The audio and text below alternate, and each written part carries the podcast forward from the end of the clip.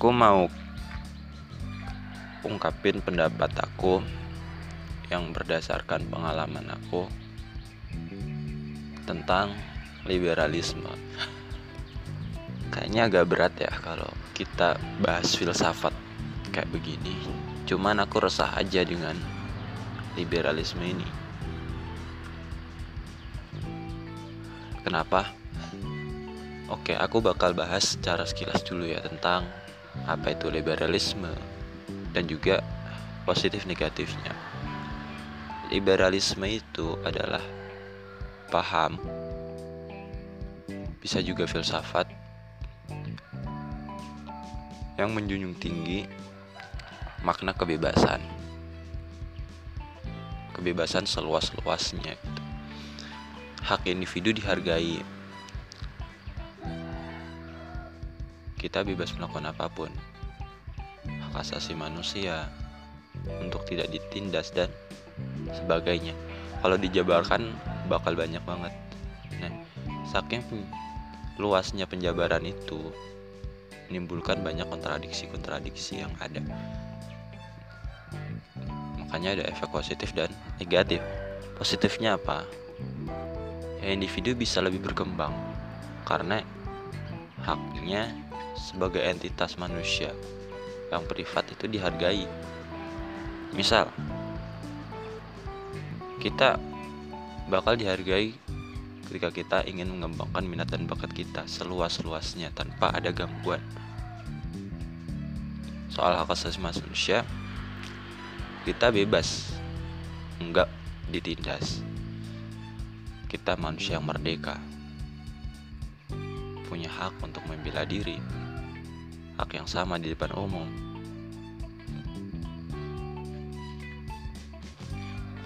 Itu. Namun kelemahannya menurut aku lebih banyak ya. Yang pertama jelas kapitalisme.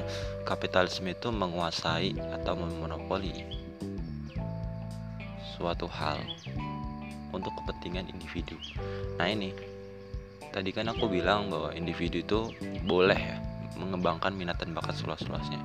Tapi jatuhnya kalau udah pada monopoli kita udah merampas secara nggak langsung hak orang lain untuk berkembang ya itu salah. Kita nggak memberikan kesempatan untuk orang lain belajar sama seperti kita. Itu salah besar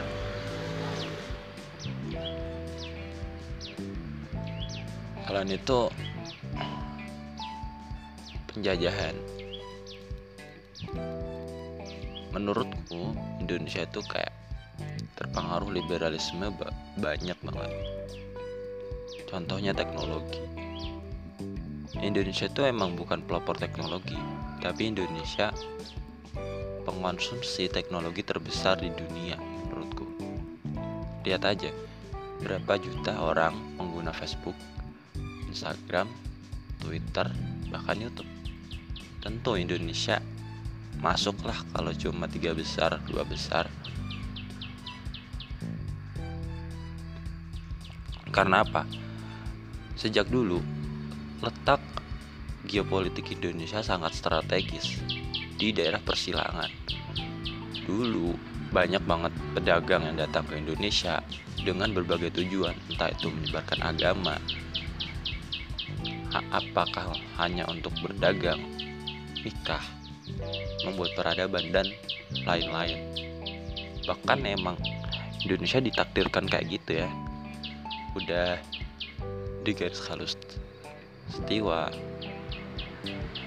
dikunjungi banyak negara dan secara geografis alaminya pun emang terbentuk dari beberapa belahan bumi. Maksudnya yang itu lempeng. Lebih tepatnya lempeng. Indonesia nggak cuma satu lempeng. Mungkin ada dua atau tiga lempeng. Jadi di sana maklum lah kalau terbentuk banyak suku. Jadi Indonesia itu negara yang pluralitas.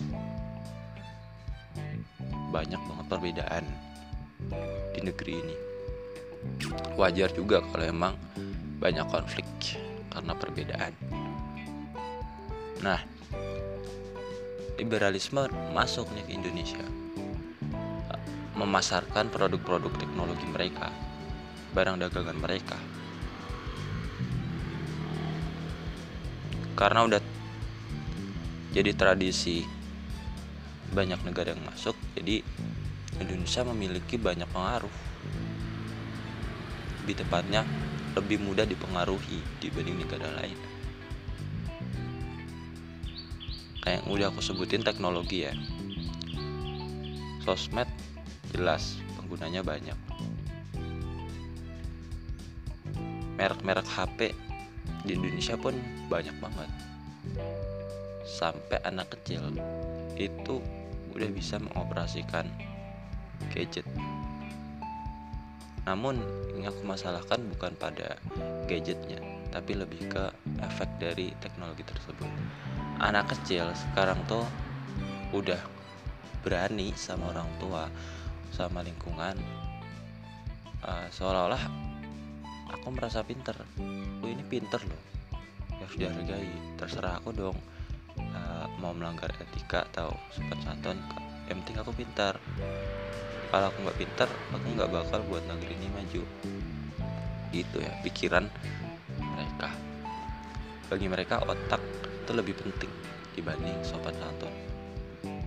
Kayak udah berani meninggikan suara di depan orang tua merendahkan orang lain karena merasa paling pintar paling banyak ilmunya.